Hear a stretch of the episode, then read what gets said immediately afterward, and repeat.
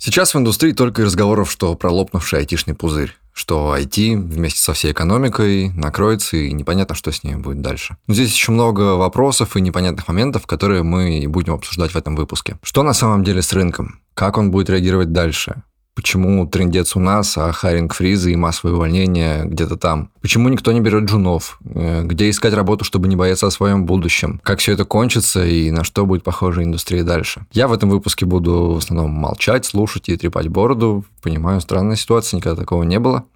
Поэтому поболтаю в подводке и заодно расскажу вам про нашего спонсора. Банки, которые отучили нас пользоваться наличкой и приучили к удобным цифровым сервисам, сейчас тоже проходят через разные вызовы и многое придумывают заново. 13 декабря пройдет конференция Alpha Digital Open, где как раз про это и будут рассказывать. Вообще, это ежегодная конференция про технологии, IT и все цифровое – но в этом году, понятно, там будут особенные истории. Как в Альфа-банке сейчас развивают мобильные приложения и как переизобретают их дистрибуцию. Почему важен кроссплатформенный цифровой банкинг и как э, продвинутая аналитика помогает улучшать цифровые сервисы. Какие вызовы были в 2022 году, как с ними справились и какие планы дальше. Будут разные форматы. Живые выступления, демо-продуктов, э, дискуссионные панели. Можно будет задавать вопросы спикерам. Проходите по ссылке в описании, Почитайте о конференции больше и регистрируйтесь на мероприятие.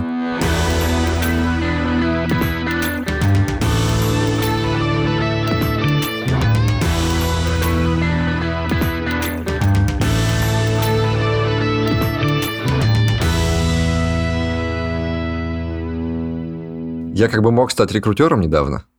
И у меня появились такие амбиции. И я нашел подходящую для себя вакансию, но ты меня не стал туда устраивать, потому что я не был на тебя подписан в Твиттере. Так что вот так. Ладно, теперь придется тебе рассказывать, что происходит с рынком. Я не могу быть экспертом. Не получил такого, такой возможности. С рынком, с рынком рекрутеров или с рынком айтишников? С рынком рекрутеров, ладно. Это часть рынка того айтишного, потому что... Ну что, Харинг Фриз, что, что, почему такое? Почему там везде по десятками тысяч увольняют и, и никуда не нанимают? Так подожди, да ты, ты мне скажи, а где хайринг фриз? Ну-ка, ну-ка.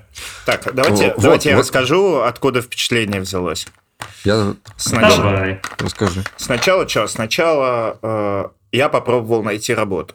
И мне ни хера не вышло. Я последний раз искал ее что-то, может, год назад, и как было. Я обновил резюме, и паре человек сказал, а потом сидел с огромным-огромным ворохом предложений, такой, знаете, ленивых, тут пролистывал, э, на какие-то что-то ответил, какие-то нет. Меня рекрутеры продолжали преследовать. В конце я решил, что работа мне не нужна, и забил. Я решил поискать работу сейчас и пошел нахуй. Просто с порога, типа, на кучу вакансий. Вообще никто не реагирует, когда откликаешься. Самих по себе вакансий намного-намного меньше. Очень сильно разделился мир русскоязычного айтишника в том плане, что половина не нанимает, если ты в России, половина не нанимает, если ты не в России, половине нужны ИП в Грузии, половине ИП в Армении, и, короче, опций-то прям мало. Это раз проблема. Следом появились эти всякие миллиардеры, которые, у которых вдруг резко вошло в моду удалять, увольнять людей десятками тысяч. И, ну, да, собственно, да, сейчас да. все вот ищут работы с релокейтами. Там 10 тысяч уволено, здесь 10 тысяч да. уволено, здесь 10 тысяч, 10 тысяч уволено, здесь э, Ну, давайте. Нанимают. А, а кто-то из вас э, был на рынке в 2008 году? Я ходил фурную на рынок тогда, там привозили иногда продукты, да. игрушки, я, я, кроссовки я поляные. Джинсы на картонке мерили. Да, ну вот, короче, алдов здесь нет, алды помнят. То же самое было в 2008 году, причем во всем мире. То есть сейчас это не во всем мире, сейчас это локальная проблема э, России и Беларуси, давай так назовем, скорее России даже все-таки, по, uh-huh. потому что дискриминация в основном по российскому паспорту. Вообще для того, чтобы понять, что сейчас вообще происходит, хорошо бы окунуться назад э, в историю. У вас достаточно времени, чтобы, значит, выслушать такую э, лекцию, типа о том, как вообще все это происходило. Да. Ну, а, о том, что в IT кадровый голод, ну давайте так, до 2008 года м, голод был, да, а кто-нибудь помнит, что такое дотком вообще? Вот когда-то был э, так называемый рынок дотком, а он происходил ногами из Америки, и там инвесторы вкладывали деньги, значит, в любые компании, которые говорили, что у нас сейчас будет интернет-сайт на этой волне ну, рили просто вот, вот, вот тогда не было понятия лендосик, но вот что-нибудь типа у нас что-то будет в интернет, значит все, и ой, чувак, возьми мои деньги, все, заткни uh-huh. свой рот, бери мои бабки. На этой ниве в Новосибирске выросла компания под названием Новософт, один из первых аутсорсеров в принципе в России, Я с ними познакомился, когда еще был каким-то там простым продаваном какой-то компьютерной компании. В итоге там пришел к ним инженером собирать компьютеры, а закончил свой рост внутри компании начальником отдела сисадминов. 17 человек составом, когда компания лопнула. Лопнула она через пару лет после того, как рынок.com взорвался. Взорвался он потому, что понятно, что если у тебя есть просто интернет-сайтик, это бизнесу твоему, наверное, особо не поможет. Мы из этого доткома вышли с тем, что у нас появились, извините, там мобильные сети, э, какие-то там USSD приложения и все, дофига чего хорошего. Ну, то есть интернет э, из э, вот этого пузыря чего-то выхватил полезного, что было применимо в жизни. Соответственно, та же самая компания Новософт, которая клепала для заказчиков абы что, лишь бы было что-то там, вот, совершенно не, не, совершенно не ориентируясь на продуктовость, благополучно развалилась на куски. Э, куски эти побежали со своими клиентами, со своими заказчиками продолжать обслуживать их дальше, и там пара продуктов всего лишь, наверное, вышла из э, рук э, самой компании. Вот. На этой волне доткомовской какая-то часть разработчиков, знающих английский язык, уезжала в Америку. Ну, в частности, вот у меня один из клиентов, это человек, которого я не видел там больше 25 лет, он вышел на меня лет через 20 после своего отъезда.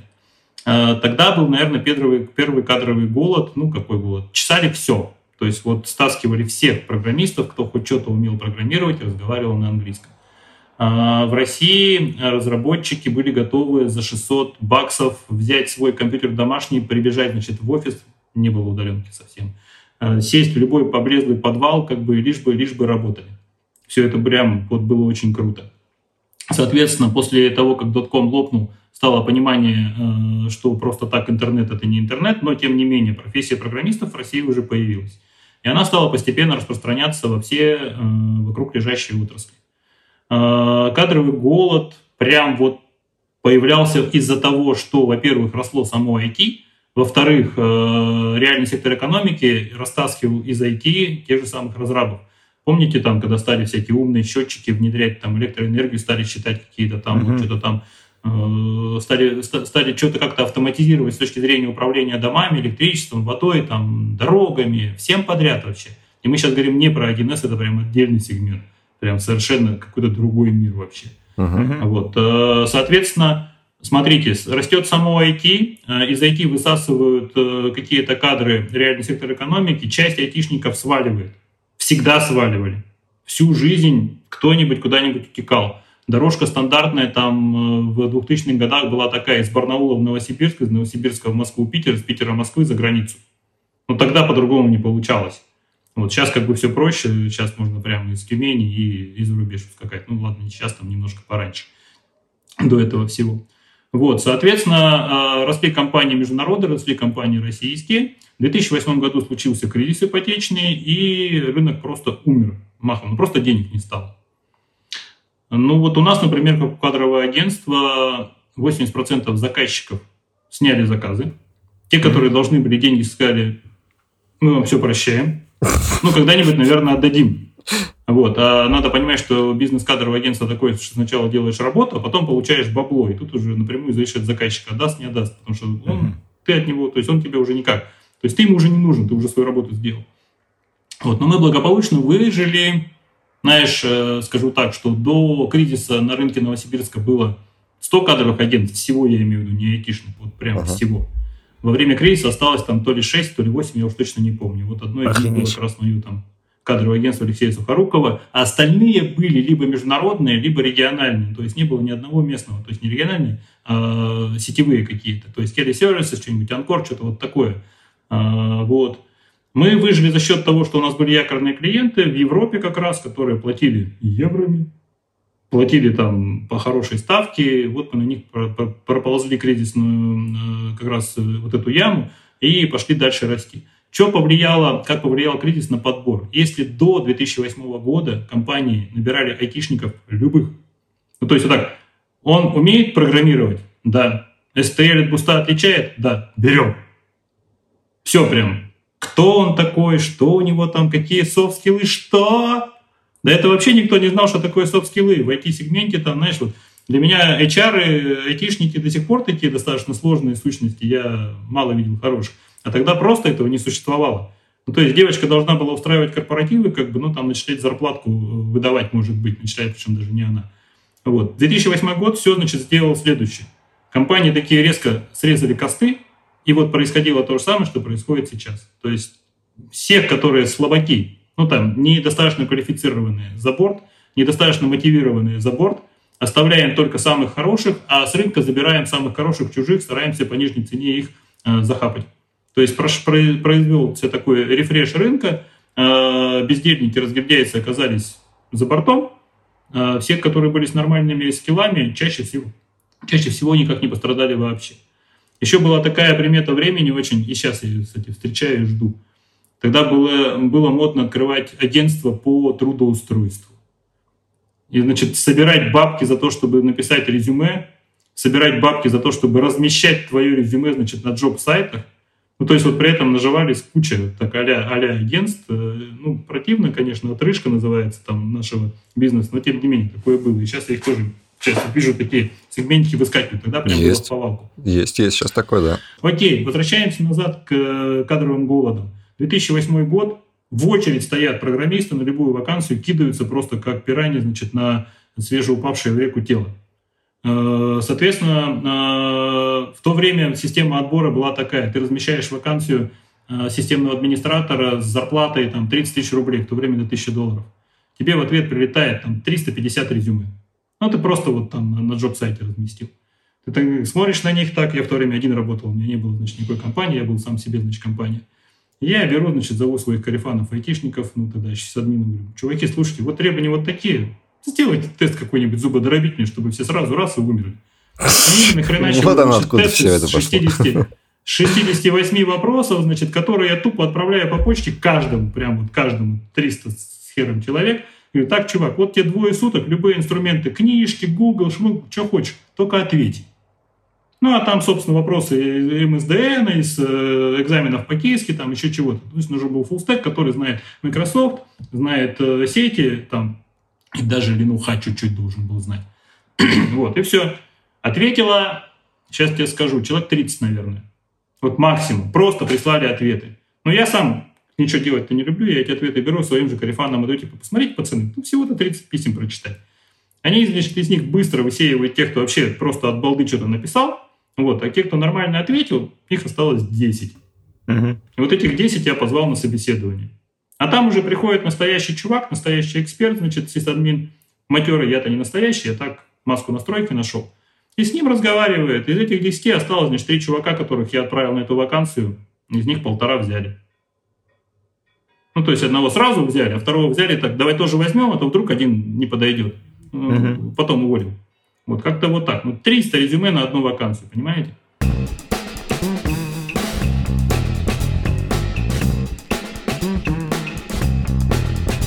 Ну что, Фил, рынок штормит, вакансий нет. Подожди, Х- я тебя вообще не слышу. Все, теперь слышу. Да. Ну что, Нет, Фил? подожди, опять подожди. Сейчас. Блядь, Сирия включилась. Все. Ну что, Фил, беда, снова у всех беда, рынок штормит, везде харинг фризы, увольнение десятками тысяч, люди ищут вакансии, не могут ничего найти. Нужна твоя помощь. Я-то знаю, что у тебя точно есть инсайдерские вакансии, про которые еще никому не известно, потому что тем лиды хотят набирать, но опруф еще на то, чтобы эти вакансии продвигать не получили, поэтому только между своими ходят. И ты сто пудов про них про все знаешь, про самые сочные, смачные, неизвестные вакансии. Именно так и обстоят дела. Yes. А, потому что на рынке вакансий нет. У меня миллиард вакансий. У меня просто... Я не знаю, куда девать вакансии. Я все шкафы забил вакансиями. Все место на диске забил вакансиями. Сижу и такой, блин, возьмите у меня, пожалуйста, пару вакансий. А мы возьмем, мы возьмем. Раздавай. Что у тебя сегодня есть? У меня есть мои хорошие друзья, которые mm. в России тут понадобился джавовый техлит. Джавовый техлит. Нужно будет да, нужно будет принимать участие в разработке системы, рулить распределенной командой, тесно сотрудничать с продуктовнером, строить и совершенствовать процессы, угу. играть ведущую роль в разработке архитектуры. Хотят, О. чтобы был опыт управления одной или несколькими командами, чтобы хорошо понимал индустрию, знал лучшие практики и имел большой опыт работы с Java. Ну, Блин, я уже такой слушаю, мне подходит то, другое, третье. А, ладно, значит, кому-то больше повезет, чем мне. Слушай, Ребят. а когда ты уже управлял командами разработки? Давай не, не принижай мои заслуги. Управлял. Управлял. И не одной, и не двумя, а многими. Мудро. Так что, да. Мудро Ребят, мне не подходит. Если вы послушали, эта вакансия подходит вам, берете резюме, составляете, отправляете Фил. Фил передаст кому надо. Это еще не все. Они же, они не только требуют, они же еще обещают. Обещают классную команду, комфортную культуру, помощь с развитием, Ничего очень мало бюрократии, а, гибридный формат работы с опциональной удаленкой, курсы, DMS, соцпакет, вся фигня вообще. Ничего так что если подходит, да, да. Вообще они дают просто все. Пока у всех харинг фриз, пока все увольняют, эти предлагают еще и DMS и вообще все. Ну, это Да, вакансия да. мечты. Где ты их берешь, а? Вот ты какой. Я вот такой вот я чел. Давай, так. Э, Если подходит, э, в описании будет почта, куда можно кидать свое CV. Ну что там еще в шкафу у тебя завалялось, и чем еще забиты места твои все? О, у нас впервые требуется, знаешь кто? Кто? Требуется сеньорный iOS-разработчик. Э, iOS-разработчик. Да, да, да. Причем не просто, а с опытом публикации своих приложений в App Store, с хорошими знаниями Свифта, Солида, паттернов, вся вот эта вот ОПшная история. Мгм. Но зато можно работать откуда угодно, из любой точки мира. Дают DMS, оплачивают курсы, отправляют на конфы и дают большую свободу поэкспериментировать с кодом. Классно. Классно. Айосники, шлите резюме Филу. Там сто пудов клевая штука. Он, я обещаю, что он не будет вас стебать в этот раз. Вы пришлете, и он все уважительно сделает. Ведь так? Ну, конечно, так. А мне не Всё. надо их стебать. Их э, стебет компания Apple, когда А, ну, делает свои презентации. все, вот на этом и закончим. Вот это, это единственный степ, который был в этом вашем общении. Давай дальше.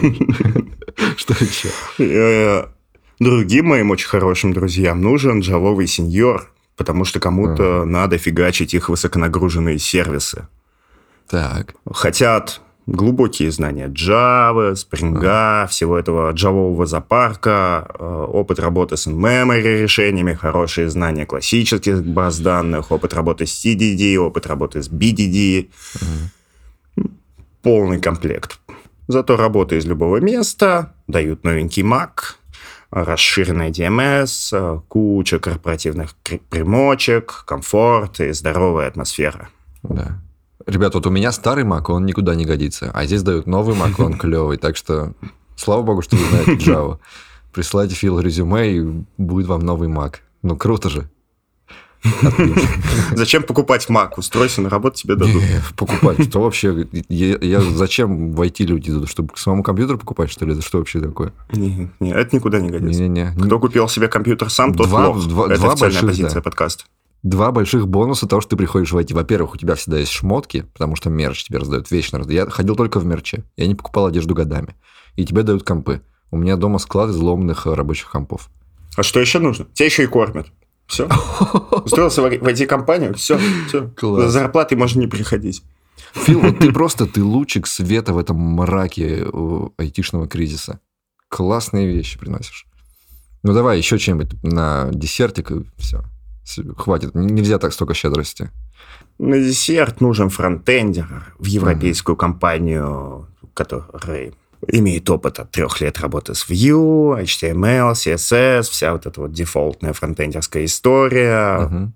Почему-то хотят, чтобы неплохо шарил в алгоритмах, э, зато дают хорошую компенсацию, возможность работать откуда угодно. После испыта дают железо, вот к разговору про лохов, которые сами себе покупают компьютеры. Мгм. И обещают очень интересный проект. Супер. То есть э, фронтендер, вьюшник, но алгоритмы. Да, да.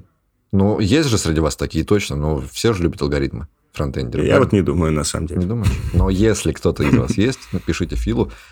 В какой-то веке для вас нашлась штука, что и фронтенд, и вью, и алгоритмы. Другое, потому что рынок сейчас такой, что, знаете, можно и подучить. Можно и подучить, да. Все, почта, на которую слать свои резюме в описании. Заходите, смотрите, отправляйте. Фил ни- ни- никого не подводит. Фил всегда платит долги. Спасибо, Фил. сделал. Отлично. Большое тебе спасибо. Если будет все плохо, если опять кризис айтишный не будет уж- мы снова к тебе придем. Я распечатаю свою, знаешь, кубышку с вакансиями. Ты пережил 2008 год, и ты такой, о, это уже все было, ничего страшного. Для нас это все впервые. И мы такие, так, так подожди, А, подожди, во-первых, рассказываю дальше. Почему, Чем отличается во-первых? 2008 года? Чем отличается 2008 года? 2008 год это был кризис во всем мире. Вот. То, что происходило дальше. Дальше кадровый город, голод э, увеличивался, потому что IT становилось больше. Потом пришел ковид. С ковидом, значит, э, вся экономика реального сектора такая в основном пошла нафиг, а IT начал расти. И пошли вертолетные деньги во всех странах, там, ну, помимо некоторых, которые, естественно, оседали в руках, ну, это как моя уже такая конспирологическая теория, да, что если бабло дать простому человеку, то он его куда-нибудь потратит, оно в итоге все равно придет к какому-нибудь буржую, который, значит, занимается инвестментом, значит, хеджинговые фонды там и так далее. Вот, появилось много лишнего бабла, которое надо было куда-то вкладывать. Вкладывать в реальный сектор экономики бесполезняк, он дохнет. При этом IT растет, потому что доставка, потому что онлайн, зум и шмум и все дела, как бы, ну и такое было ощущение, что IT да прям вот, вот оно сейчас вот прям летит, это новый, значит, пузырь по- пошел. И стали вкладывать деньги туда. Соответственно, компаниям дают много денег, растущим. Говорит, давай, чувак, пили прототип, давай уже все, делай, значит, следующую стадию, тот, ему надо нанимать людей. Что он делает? Он выходит на рынок с большими зарплатами, и зарплаты пошли расти. Мало того, плюс к этому, что происходит параллельно? Параллельно, если весь рынок Enterprise до этого обслуживался руками, ну, рядовыми руками, скажем так, китайцев и индусов в основном, но это прям вот огромное количество рабочих рук, которые сидели в своих бизнес-центрах класса А, в коворкингах, значит, и обслуживали западные компании, значит, благополучно э, пожирая их денежки. Тут пришел ковид, пришел карантин, все эти бизнес-центры позакрылись, и этих китайцев индусов разогнали по домам. Где у них дома? По деревням. А в деревне вот у тебя там в Тае есть у кого-нибудь компьютер интернет фактически? Эти? И все. И с рынка ушли миллионы рабочих рук. Миллионы. Enterprise свой сел, сказал типа, «Бэ, а что теперь делать? И они пошли искать, где тут поближе, что можно найти. Поближе для них это Латинская Америка. Кстати, сейчас Колумбия прям процветает, эти сегменты аутсорсинга. Хотя вроде бы считается наркоманская страна, да? Латинская Америка, соответственно, Восточная Европа э, и Запад России. Ну, а потом уже дотянулись там все, там до Сахалина дошло. То есть, э, лишь бы подходил часовой пояс, они начали шерстить всех программистов где угодно, научились работать в удаленку, то есть некоторые компании очень долго, месяц, два, три, они сидели, нет, ты что, мы банк, какая удаленка, у нас, значит, служба безопасности, у нас протоколы, мы не можем себе позволить, значит, сотрудника вне, значит, нашей сферы. Полгода проходит, все, готово уже. Уже удаленка, уже все VPN понастраивали, уже, значит, все там полиси по- по- по- понапрописали, все работает. Вот, и пошли, значит, заниматься тем, что вытаскивать людей уже из любых мест, лишь бы по-английски говорил. Все, не забываем, да? Без английского, блин, никуда. Так что, Фил, все ты правильно думаешь, надо, надо, чтобы, чтобы человек разговаривал на своем и на английском. И они стали вытаскивать там из условной Тюмени, из условного там Воронежа разработчиков, э, приходят к ним говорят, эй, чувак, а хочешь зарплату 75 тысяч долларов в год? Такой, да. И компания западная экономит твою ж бабушку 45 тысяч в год, нанимая, значит, воронежского там программиста, потому что у них эта ставка там, ну, 120, наверное. И пошел дикий рост заработных плат как раз в странах бывшего СНГ, ну и, соответственно, за ним потянулась немножечко Европа, потому что смотрите, что было на Кипре. Я сюда приехал, здесь топовая зарплата была 3 с полтой. Ну, вот так вот, прям м, компании основные, не то чтобы договорились, но всем хватало. А И они привозили программистов из Москвы, из Питера, там, ну, еще откуда-нибудь подальше на эту зарплату словами, чувак, ты здесь будешь как сыр в масле кататься. Тут приходит ковид, приходят западные компании, значит, в Сибирь в то же самое, начинают нанимать там э, разработчиков за 75, там, за 80, за 100, потому что цены лезут. И местные компании кипрские, пытаясь пойти на свой привычный рынок и перевести сюда какого-нибудь разраба, натыкаются, типа, что? Три с половиной? Да идите в буй. Да я здесь пятеру получаю. Да я в своем Воронеже эти пять, знаете, королем буду вообще. Какой Кипр, идите в баню. Никуда я не поеду вообще. И Мгм. пришлось поднимать э, зарплаты и здесь, в Европе. Ну, по крайней мере, для экспатов. Понимаете? А за ними, соответственно, тянется все остальное. И местные компании европейские, которые локально уже э, со своими даже работающие, ну, это все автоматом все поднимается, поднимается, поднимается. То есть на волне ковида зарплаты выросли до того, что когда-то вот я там в Твиттере писал, у нас был шок дикий. Ты звонишь какому-нибудь девопсу, значит, в Украину, когда еще до всех этих событий, и говоришь, типа, чувак, пойдем на работу. Он говорит, сколько? Говоришь, 8, говорит. Меньше 11 даже разговаривать не буду. Нормально. Все, у чуваков выпадают шары, типа, стремительным домкратом приближаемся к пятнашке, считают они. И мы все ждали, когда все это лопнет, но мы-то не ожидали, что такой херотой все это лопнет. Ну, где-то должен рыночек проезжать, это же порог-то должен произойти. Должно же как-то все это накрыться. Когда-то же рентабельность должна закончиться. И все, и тут наступает 24 число, и, и, и все, становится на свои места, по большому счету. Ну, просто смотри, э, смотри, как для нас это выглядит. Э, пиздец у нас, война у нас, все сломалось у нас, а увольняют 10 тысяч с Твиттера из Амазона, из всего. Мы такие, подожди, да а у нас почему продолжают то, нанимать? Ты еще не про то, ты, ты не закончил, не дослушал, окей. Вот, наступает, значит, 24 э, февраля, и три страны, как минимум, становятся, выходят из рынка. Ну, то есть Украина, Беларусь и Россия стали недоступны для европейского рынка. Беларусь, Россия, значит, токсичные, потому что сволочи, значит, Украина, потому что рискованный актив. Понятно, кого-то вывезли, кто-то переехал, но тем не менее достаточно большое количество людей осталось на территории значит, стран. Э, по моим оценкам, примерно полмиллиона рабочих рук просто лишился западный рынок за счет того, что началась вот эта вот херня вся. Вот, что им делать? Они, э, ну, кто-то там, мне самое ржачное было, значит, это чехи. Чехи такие звонят мне 25 числа, типа, Леша, все, закрываем сотрудничество. Я говорю, в смысле? Ну, мы больше не нанимаем русских. Я говорю, ну, как бы, окей, европейцы нанимаете. Да, европейцы нанимаете, но ты же вроде там не умеешь. Ты что не умеешь мне? Агентство, которое уже лет пять только по Европе работает. А, окей, ну давай. Но они ж тупые все. Чехи мне говорят. Я в смысле? Да мы привыкли уже, значит, на русских мозгах-то жить. Мы, говорит, десятилетия нанимаем только россиян там, и э, прям реально, по-моему, ни белорусов, ни украинцев не нанимаем, только россиян, прям вот у них жестко. И там вот из специальных вузов причем надо, чтобы были. Потому что вот это вот, и наши клиенты, они вот стаффинги. Наши клиенты, там у них, типа там Шкода какая-нибудь, там, ну этот концерн какой-нибудь банки, там вот это все, они привыкли типа к русским мозгам. Прям вот, прям вот открытым текстом. Я говорю, ну окей, типа, не нанимайте, нанимайте, давайте попробуем по Европе пошукать, но может кто-нибудь там переехавших поищем, там мало ли что. Проходит неделя, звонит, говорит, Леш, мы тут подумали, давай, наверное, так, вот если чувак уже переехал куда-нибудь значит, за пределы России, то будем нанимать. Я говорю, окей. Проходит еще неделя. Звонит, говорит, Леш, ну мы еще раз подумали. Давай так, вот если чувак готов уехать за пределы России, то мы будем нанимать. Ну, то есть, как бы рыночек решает, им деньги нужны. Uh-huh. Вот. Э, соответственно, э, происходило перемещение интересов э, работодателей и, в принципе, трудовых ресурсов по миру. Ну, вот ушли индусы, китайцы, потом они как-то вроде вернулись, причем вроде не до конца, они уже пришли на новый рынок, потому что их места где-то уже заняли, все, все движется.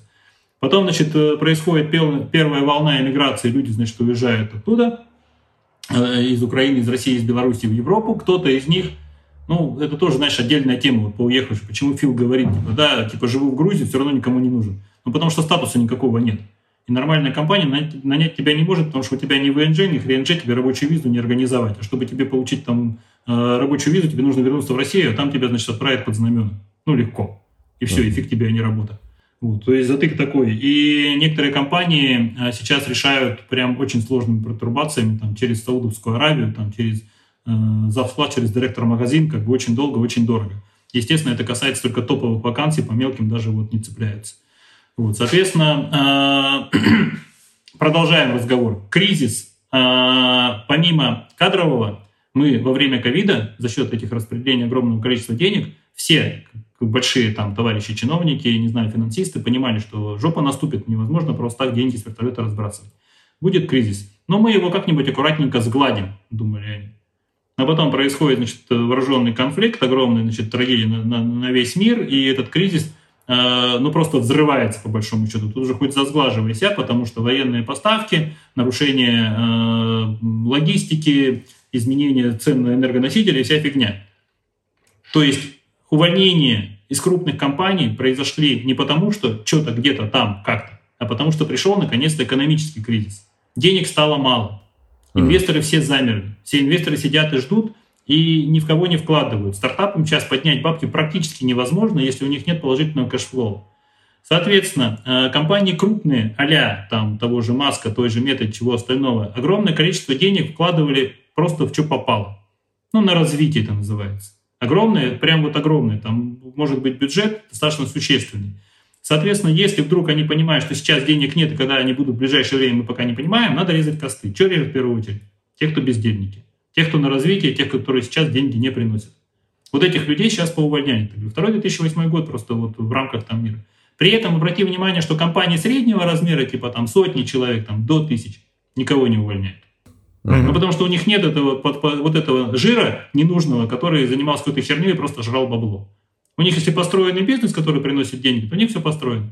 У нас реально там э, прошлый месяц рекордный по обороту за всю историю международного агентства. Рекордный. Какой в жопу кризис, чего мне рассказывать? Все ништяк. Но не в России. Угу. А там будет все весело, потому что, ну, вы сами понимаете, что из доходных вещей остались те, которые относятся либо к импортозамещению, либо там э, к, к оборонке. И то, и другое такие, такие еще отрасли. Ну, окей, там остался Яндекс, остался Сбер. Ну, насколько им будет хорошо, насколько они Ты смогут знаешь, на локальном рынке России. Знаешь, что самое интересное? Что на локальном-то рынке все зашибись. Грубо говоря, вот в самой России устроиться э, айтишникам за огромные бабки сейчас очень легко. Если ты готов сидеть в России. Хорошим, хорошим айтишникам, понимаешь? Хорошим, в том-то и дело. Там сейчас ситуация следующая. До того, как ты вывешиваешь объяву на медла, фронта э, со средней по рынку зарплаты, получаешь два отклика джунов. Три месяца назад там знакомые мы, работающие в России, разобещают такую же примерно объяву с зарплатой прям вот по рынку ровненько 40. Среди mm-hmm. них сеньоры. Ну, то есть вот сейчас идет рефреш рынка совершенно нормально, совершенно спокойно. Да, чуваки, которые сеньорные, которых там 10-15 лет опыта за спиной, у которых, значит, за спиной мама, папа престарелые, квартира, машина, дача, семья, и жопу им отрывать неохота. Они все совершенно спокойно найдут работу там в любом сегменте, который сейчас поднимается. Там они пойдут в оборонку, если им позволяют их политические взгляды, э, и будут что-нибудь там пилить всерьез. Вот э, сеньорских позиций и специалистов сеньорных – в России хватает. Я считаю, что на те задачи, которые сейчас у России остались для того, чтобы там, пытаться построить импортозамещение, свои продукты, там, свои операционные системы, рук в России дофигища. Ну, прям их есть. Ну, потому что не все уехали. Угу. Все. Ну, а тем, кто собрался когда-то, помнишь, э, войти в IT, да? Там, Skillbox, поучись у нас, э, блин, нельзя название называть, да? Можно назвать. Поучись у нас месяцок, значит, ты будешь 80 тысяч получать завтра, ага отдай нам 200, завтра будешь получать 80. Ну и все, хомячки, они до сих пор шестят рынок. И мне звонят люди очень часто, типа, Леша, ты куда посоветуешь, на какие курсы пойти? Говорю, стой, остановись, не ходи никуда. Ближайшие два года тебе вообще ни хренище не светит. Но ты куда собрался? Джуны не нужны никому. Причем джуны как раз не нужны ни в России, ни за рубежом. Они mm-hmm. здесь никогда не были нужны джунами, как бы экспатами, потому что им нельзя зарплату меньше минимума некоторого платить, ну, типа, там, 2100 евро ну и нафиг тебе нужен джун, значит, за 2000 евро. Поэтому нанимают либо там middle plus, либо сеньоров. А в России жены не нужны, потому что там сейчас избыток э, что сеньоров, что медлов. Поэтому сейчас идти учить э, программированию, ну, наверное, если ты готов два года курить бамбук и где-то там зарабатывать опыт не знаю где, э, прям представить особо не могу, тогда окей, через два года, да, ты, наверное, выйдешь на рынок нормальным там медлом. А прямо сейчас работу ты будешь искать, не знаю, там сотни раз сложнее, чем раньше. И раньше это было непросто. Сейчас еще, еще гораздо хуже все. Mm-hmm. Я рассказал, почему увольняет э, мета и почему это не особо связано с кадровым голодом, да? который все да? равно продолжается. Да. Ой, да, слушай, там, там же ага. вообще чушь такая происходит, что мета увольняет людей и, и нанимает людей одновременно, и тех, и тех много. И все такие, что типа... Это как... Это кто это? Google Эрика Липерта уволил. Это просто... Не, не, мета как раз. Это просто капец какой-то. Ну, то есть, как я понял, это не из-за того, что прямо кончились деньги, нечем платить, все, мы, если не уволим, всех обанкротимся. Это такие все просто замерли, чтобы сохранить ресурсики, чтобы в будущем все они не кончились. Да, да, да, да. Ну вот инвесторы реально, там, Паша Черкашин в Фейсбуке писал, говорит, мне говорит, такое ощущение, что сейчас у инвесторов огромное количество кэша. А, все да, всего да, боятся. Да. Посмотрите, там даже и скрипты в кэш выводят, то есть из всего. И этот кэш надо будет куда-то вкладывать, поэтому говорит, я говорит, считаю, что сейчас самое дело, значит, затеивать свои стартапчики, главное, значит, умело найти чувака, которому по ушам проехать, чтобы баблица дал. Uh-huh. Вот. И, в принципе, он прав, потому что деньги-то все равно нужно будет. Ну, то есть после дна всегда бывает рост. Он будет. Uh-huh. И, ну, слушай, это же сильно них... зависит... У них скопится реально прямо куча кэша получается, и что как бы рост будет вообще тоже взрывной, что, что ну, типа, сколько да, он уже залежался. Да, скорее будет Надо взрывной. его срочно да, сливать, конечно. срочно вкладывать. Вау. То есть у стартапов Дай хорошее будущее точно на, на ближайшее время, только немножко надо дождаться, да, когда mm. ситуация как-то развернется в нужную сторону. Потому что, еще раз, вне зависимости от того, есть война, нет войны, э, рынок, экономика, как бы ей не очень хорошо после ковидных денег. Mm-hmm. Вот мы вот, этот, вот, вот это вот дно должны проползти, проползем, и как бы все будет топ. Ответь вот на такой вопрос. Вот представь, что я сейчас программист без работы, сеньор, и я хочу найти работу, которая точно будет стабильной, с которой меня точно не погонят там в ближайшие пять лет. Какого типа компанию мне себе подыскивать? Ты можешь даже не пытаться, тебя все равно погонят. Не ладно, виртуальный программист, да? Сирийский конь в вакууме. А, а, вопрос, наверное, ты, наверное, не про то, что не погонят, да? Компания, которая будет себя уверенно чувствовать на да, ногах. Да, да, у кого все будет хорошо, а, точно и долго. Смотри, тут даже дело не в том, у кого будет хорошо и долго. Ну, ты возьми эту компанию там формата, например, там MariaDB, да? Ну, что-нибудь такое, основополагающее, фундаментальными вещами занимающееся и угу. находить в ней на позиции, которая занимается основным деньгоприносящим бизнесом. Все. То есть, если ты идешь где-нибудь, работаешь в отделе, который занимается развитием и там э, передуманием каких-нибудь фич, и у вас есть там продукт, который генерит идеи, которые неизвестно, цепленут или нет, тебя выгонят. А если ты занимаешься тем, что обслуживаешь, э, как, как это в России в Саудовской Аравии, нефтяную трубу, тебя не выгонят. То есть здесь вопрос даже не в какую компанию, а в какую позицию ты приходишь. Uh-huh, uh-huh. Все. Но, соответственно, компании тоже, которые стоят там, э, ну, в фундаментальных вещах занимаются. Одно дело, ты пришел в стартапик, другое дело, у тебя там компания, которая базы данных разрабатывает. Ну, пойди в Oracle, не знаю, пойди в Salesforce, там, да куда угодно. Но при этом еще ты говоришь, что вот эти маленькие, ну, или маленькие и средние компании, где там по 100 человек, там чуть меньше, чуть больше, они не увольняют, и они, они тоже держатся за людей. И они зарабатывают деньги. Ага. Они просто зарабатывают деньги, у них построенный бизнес, у них есть понятные потребности, они понятно куда растут.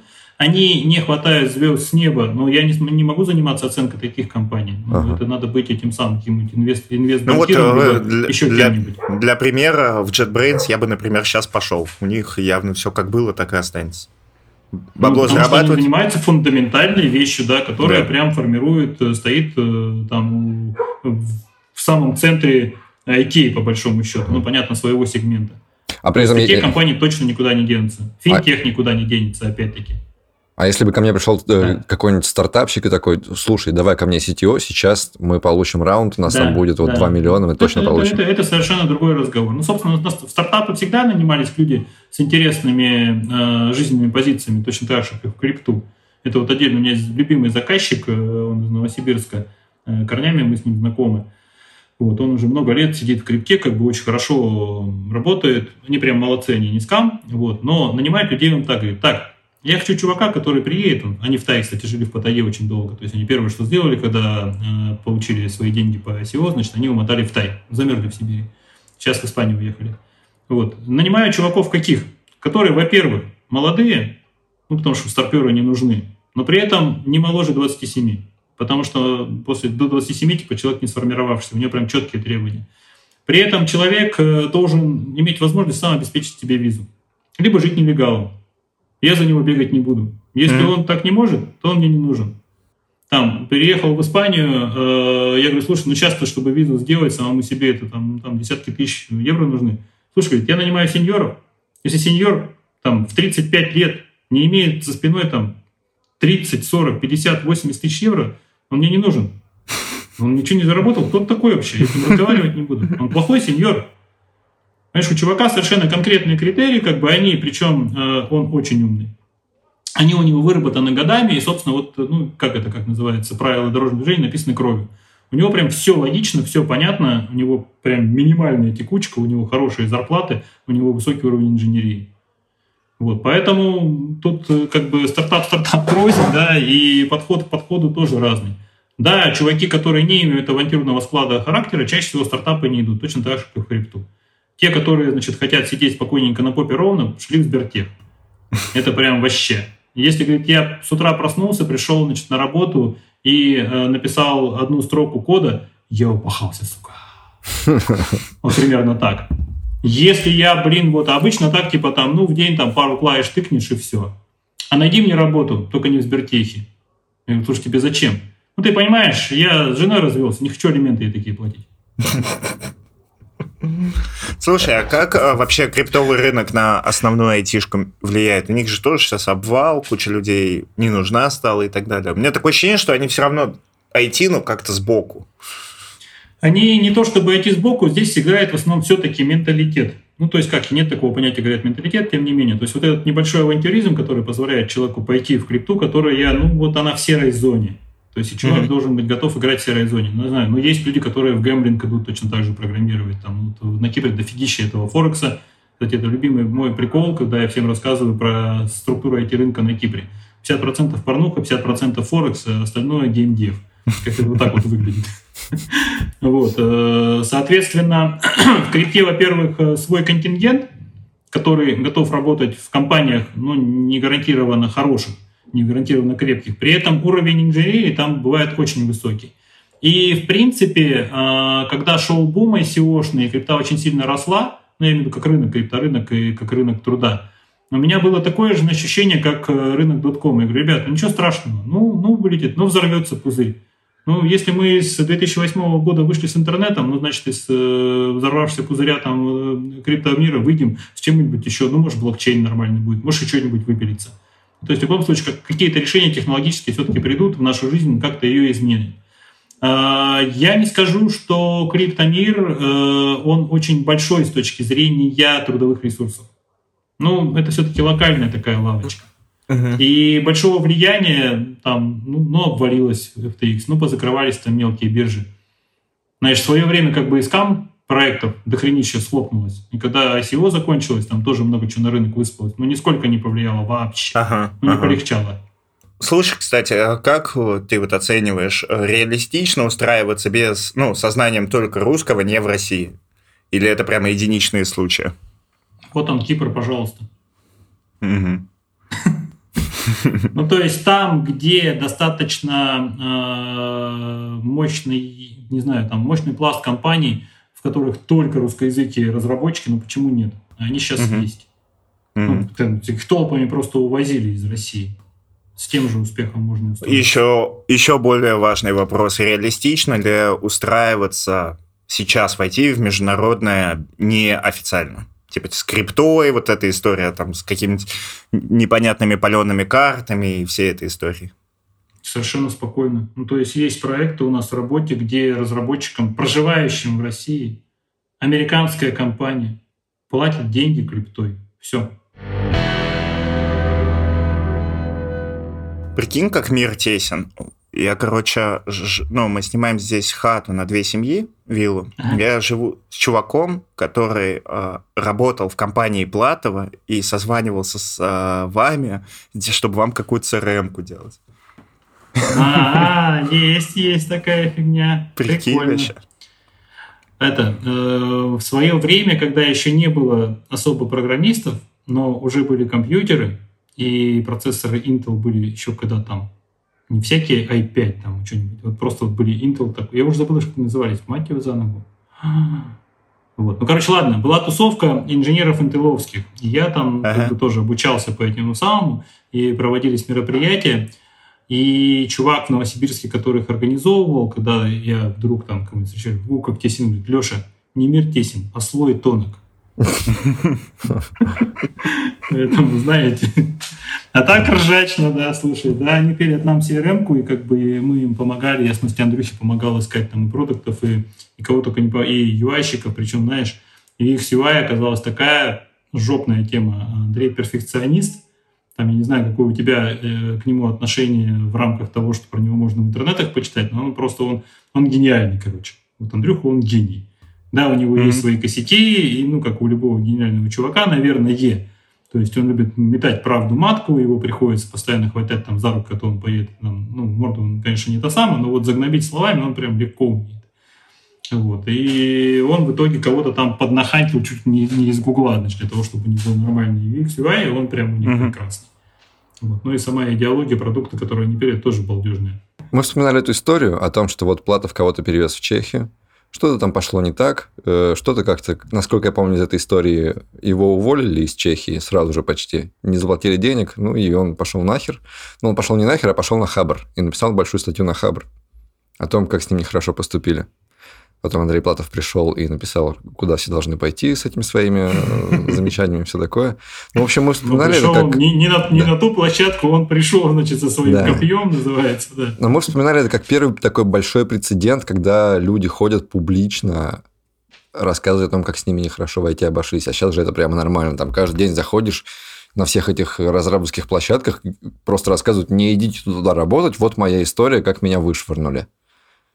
И вроде как бы сейчас это, ну, компании как будто бы боятся, знаешь, так э, бесцеремонно Слушай, увольнять. Насчет, э, компании боятся бесцеремонно увольнять, наверное, зависит. Вообще культура развивается. Ты понимаешь, э, сам по себе IT-рынок, вот сама по себе вся вот эта вот вся тусовка, даже не тусовка, отрасль, IT-отрасль, она же молодая.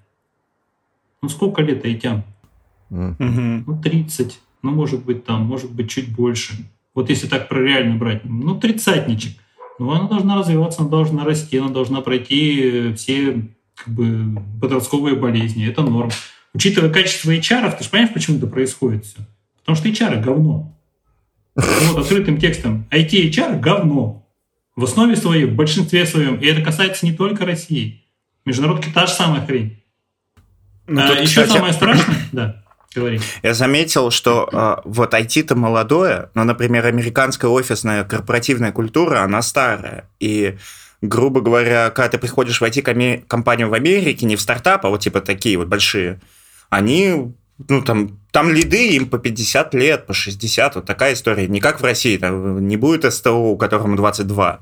И культура это у них старая, и все как-то процессуально и ровно. А у нас как будто какой-то дикий запад, очень молодой, все очень рвано и все такое. Ну, очень молодой он был как раз лет так 20 назад, тогда было очень весело, ну, хорошо, 15.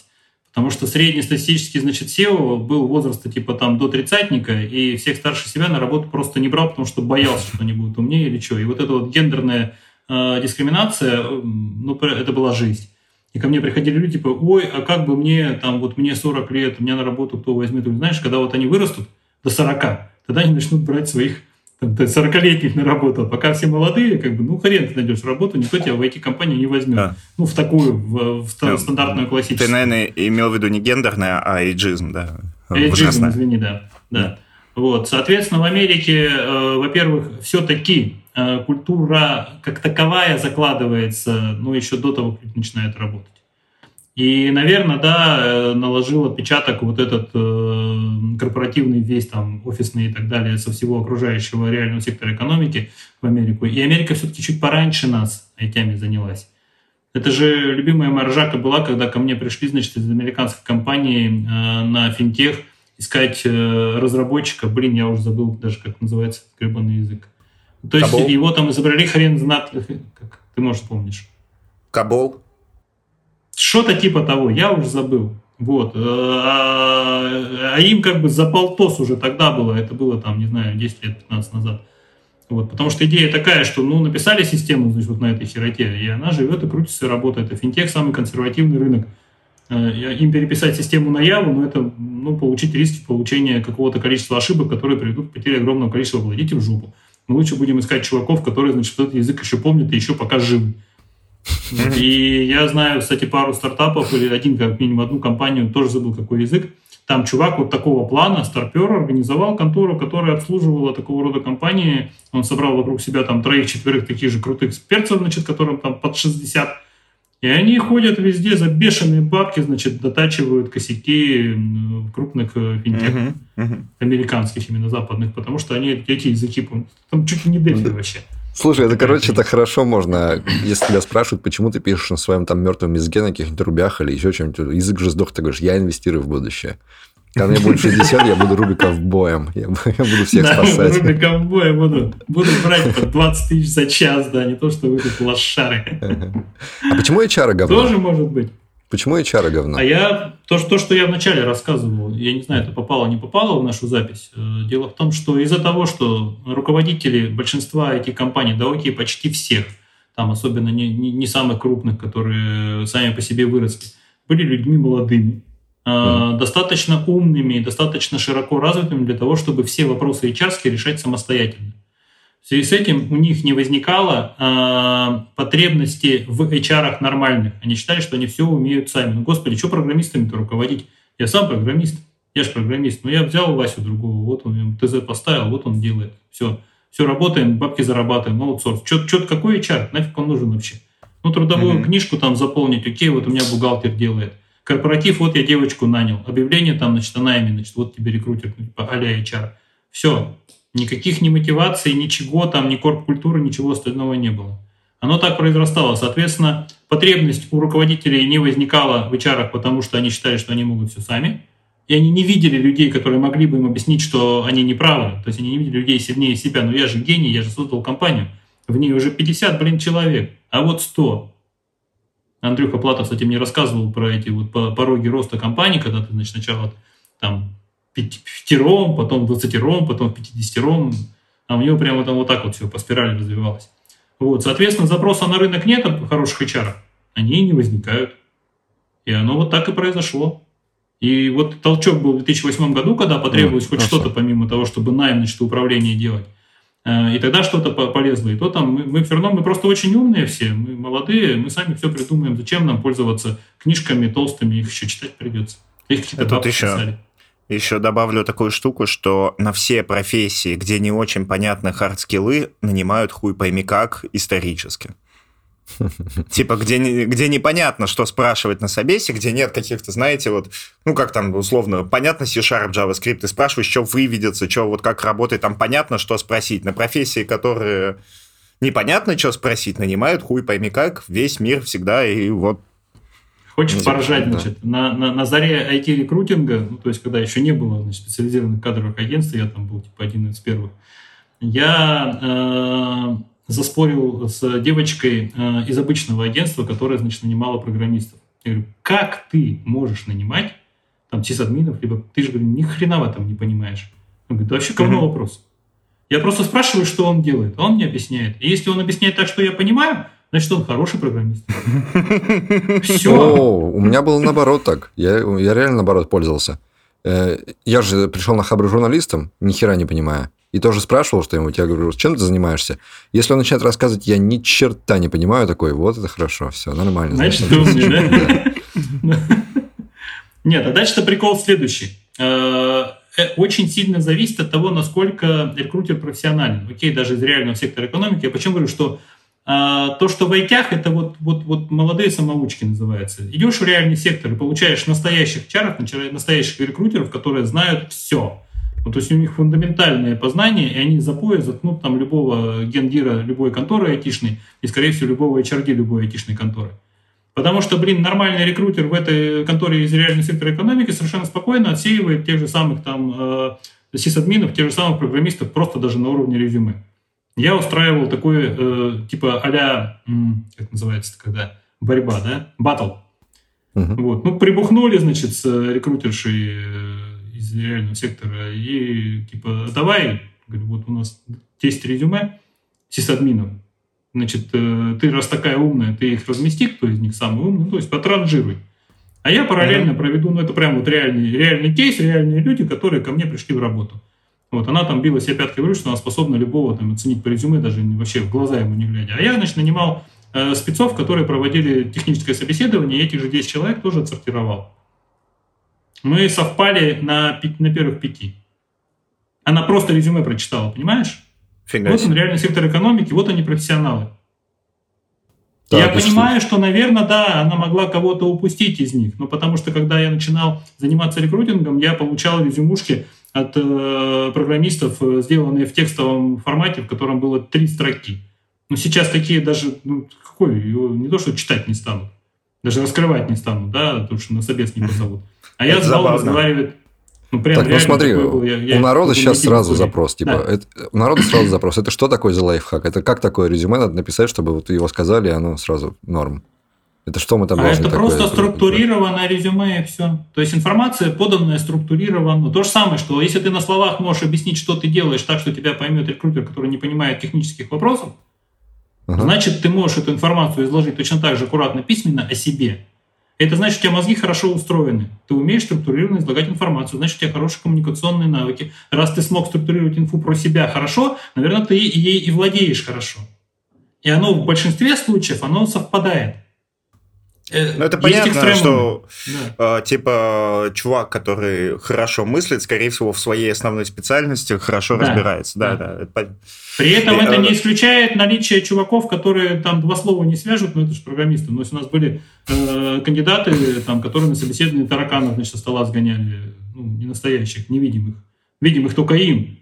Вот. У нас э, были ребята, ну там ребята, там несколько человек, по крайней мере, было, у которых были явные диагнозы, значит, э, психические, и им нужно было раз в полгода обязательно проходить курс. И при этом они гениальные программеры, там, один джавщик, другой плюсовик, прям, охрененные, там, лучшие в стране там в свое время.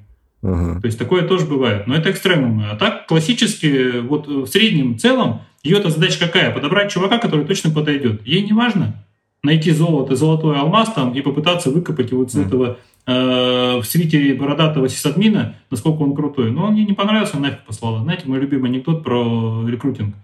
Когда, значит, сидят два рекрутера, молодой и старый, по-моему, писал его в Твиттере. Вот. Э, время конец рабочего дня, там, типа, уже там 5 часов примерно, забегает директор, бросает на стол пачку резюме вот такую. Говорит, так, вот вам стопка резюме, значит, вот требования от нашего заказчика, чтобы через полчаса у меня было 5 кандидатов, которые подходят по требованиям. Все, работать. И убегает в кабинет. Ну, значит, э, молодой, ну, делит пополам, молодой берет, значит, пачку, там, ручку, и все, у него там работа кипит, он, значит, что-то черкает, читает, отлистывает, откладывает, значит, отбирает. Ну, взрослый сидит там пассианс на компьютере, раскладывает, раскладывает, раскладывает. Там. Время за пять минут до того, как сдавать э, дела, молодой говорит, вытирая под соло, говорит, все, я. Говорит, а, окей. Берет эту пачку, из нее наугад выдергивает, значит, три резюме, остальные бросает в урну. Молодой говорит, Василий Петрович, вы что делаете? Среди них же могли быть кандидаты, которые нужны нашему заказчику. Он говорит, знаешь что? Там, Степа, вот им, показывает на уровне, сегодня не повезло. А нашему заказчику неудачники не нужны. Бля, да. Я много вариаций этого анекдота слышал, но я с него всегда разъебываюсь. Примерно та же, самая, ситуация. То есть HR профессионал, имея достаточное количество входящих кандидатов, совершенно спокойно отберет тех, которые точно нормальные, не копаясь и не утруждая себя в каких-то душевных терзаниях тех, кто не смог нормально мысли свои изложить или поленился. Все, поэтому, да, лайфхак, хорошо составленное резюме – и сопроводительное письмо чаще всего роляет, и тебя прям зовут на собес. Дальше уже твое дело. Слушай, Там, ну вот, кстати, и так далее. все, что я слышал из общения с HR, а я много с ними общался, в основном они мыслят рыночные HR, вот классические HR в вакууме, мыслят красными флагами. Типа, вот это, это точно нет, вот это, это точно нет. У них вот эти большой набор этих красных флагов, и, и насколько я понимаю, основная задача HR в индустрии отсеивать, а не выбирать да, лучших. Да, да. Э, вот как раз э, это очень сильно зависит. Смотри, почему сейчас э, пострадало огромное количество IT-рекрутеров, которых наплодилось больше, чем программистов за последнее время. Они жили на растущем рынке и умели только сорсить. Никакой оценки, там, никакого понимания, как отсеивать людей. Вот я нашла, слава богу, отдала заказчику, там, заработала денег.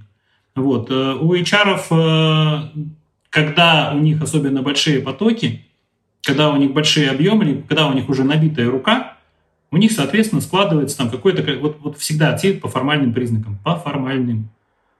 То есть посмотрела, да, это вот ты называешь это красными флагами, для них называется просто формальные признаки. Там раз, два, три, четыре, пять, она быстро облегчила себе работу, там просто воронку уменьшила в десяток раз. Бля, как Все. же программисты с этого рвутся? Это вот отсюда ноги растут с истории, что опыт в технологии, который два года, выставлен 10 лет. Ну, типа, блядь. Да, да, да. Это да, кошмар. Я поэтому э, когда меня спрашивают, рекомендую привирать с опытом и с, там, знаешь, с навыками, потому что я знаю, что у HR написана какая-нибудь сраная библиотека, которая типа нужна для найма, хотя когда ты уже говоришь с программистом, ему наплевать, использовал ты ту библиотеку или любую другую. И вот мы-то при найме с этим боремся. То есть мы пытаемся хачить это с обратной стороны. Ну что, это хрень, ну, хрень полная. Э, я объясняю примерно следующим образом. Чаще всего э, рекрутером, а не HR э, в IT-компании является девочка, я сейчас буду, не знаю, там, наверное, говна много мы соберем по этому поводу. Девочка, значит, э, выпускница какого-нибудь психфака, какого-нибудь пед, пед, педвуза, да, э, которая в IT-технологиях ни хрена особо не понимает, ну и, в принципе, там, может быть, не сильно далекого ума, потому что откуда она еще в педе-то взялась. А, и а при этом не работает учителем, понимаешь? А, вот. И она приходит к лицу принимающего решения, там, к тем лиду и говорит, типа, кто тебе нужен? И тем лид, вот, вот тебя спросишь, э, не знаю, какие качества в человеке ты больше всего ценишь. И вот зуб на мясо, первые три будут те, которые для тебя наиболее важны. И вот темлитые там первые, вот что ему в голову приперло, и, скорее всего, раз, два, три верхние, которые идут, они наиболее приоритетные для него, все остальное уже там лишь бы было. Она тупо записывает это сверху вниз, и потом точно так же тупо это оформляет все в вакансию. А потом точно так же тупо ищет все эти слова, знакомые в резюме либо в профайле. Если она их там не нашла, я писал специально целый тред, там потом как отсеивают на ХХ, в личных кабинетах, значит, как на LinkedIn, значит, поиск по фильтрам происходит. Но реально, ты написал не то, что она хочет увидеть, она тебя не найдет. Угу. Или тебя отсеет. Вот. Э, дальше уже возникает вопрос, насколько тот чувак, который ставил задачу, сказал именно то, что нужно. Потому что если вдруг в вакансии написано, а там библиотека, а на самом деле э, твоему тем ряду без разницы какая, ну, у меня возникают э, некоторые подозрения в компетенции тем лида. Если он не смог структурировать свою информацию, свои требования кандидата. Ой, ну то... слушай, а это а я, я видел эту информацию, ну, типа, эту ситуацию изнутри, из разработки. И обычно это выглядит так. Тем лиду приходят в, там, в момент его рабочего дня и говорят, а ну, опиши нам требования. Он такой, ну, блядь, ну, я напишу. Да, ну, пожалуйста, вот, нате, вот мы используем вот это. Ну, то есть ему же не дают описывать вакансии, его спрашивают, а что используешь? Он такой, это, это, это, это. Он, и к чему его, возвращаемся? О чем и его работа искать людей. Непрофессионализме HR, которые не сняли вакансию со внутреннего заказчика, не выбрали время, не набили стрелку, не сделали так, чтобы было комфортно, а посрались везде. HR mm. говно. Все.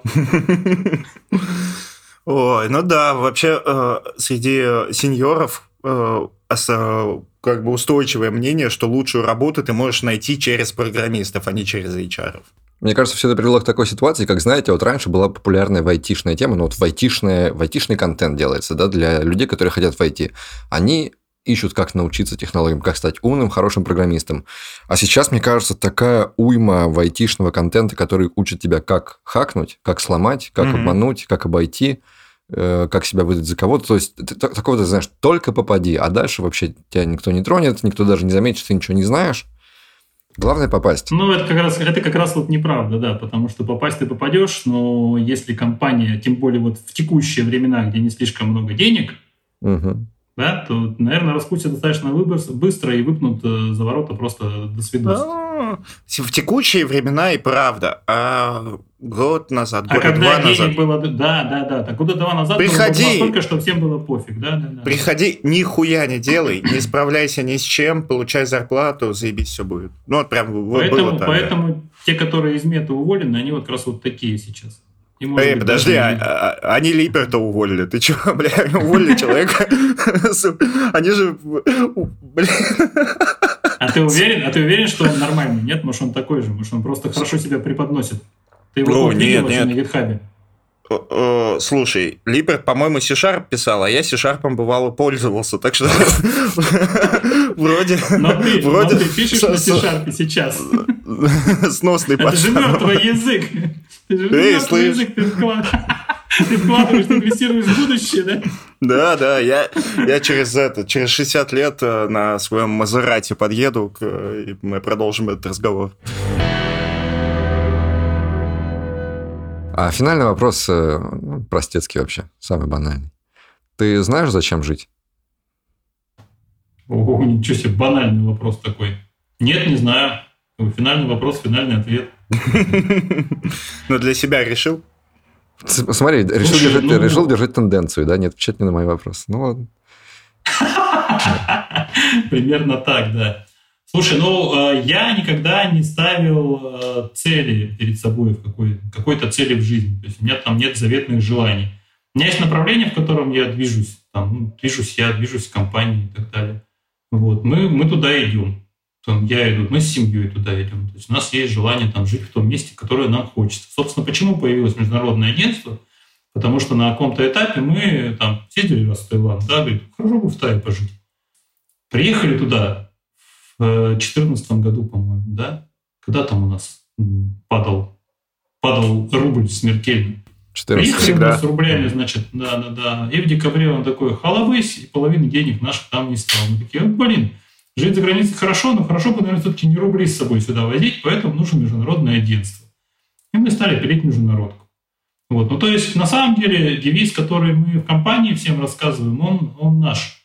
Мы хотим жить в той стране, которая нам нравится, и э, работать э, и помогать людям в тех странах, где они живут. И наши сотрудники должны жить там, где они хотят. И наши дети должны жить там, где они хотят.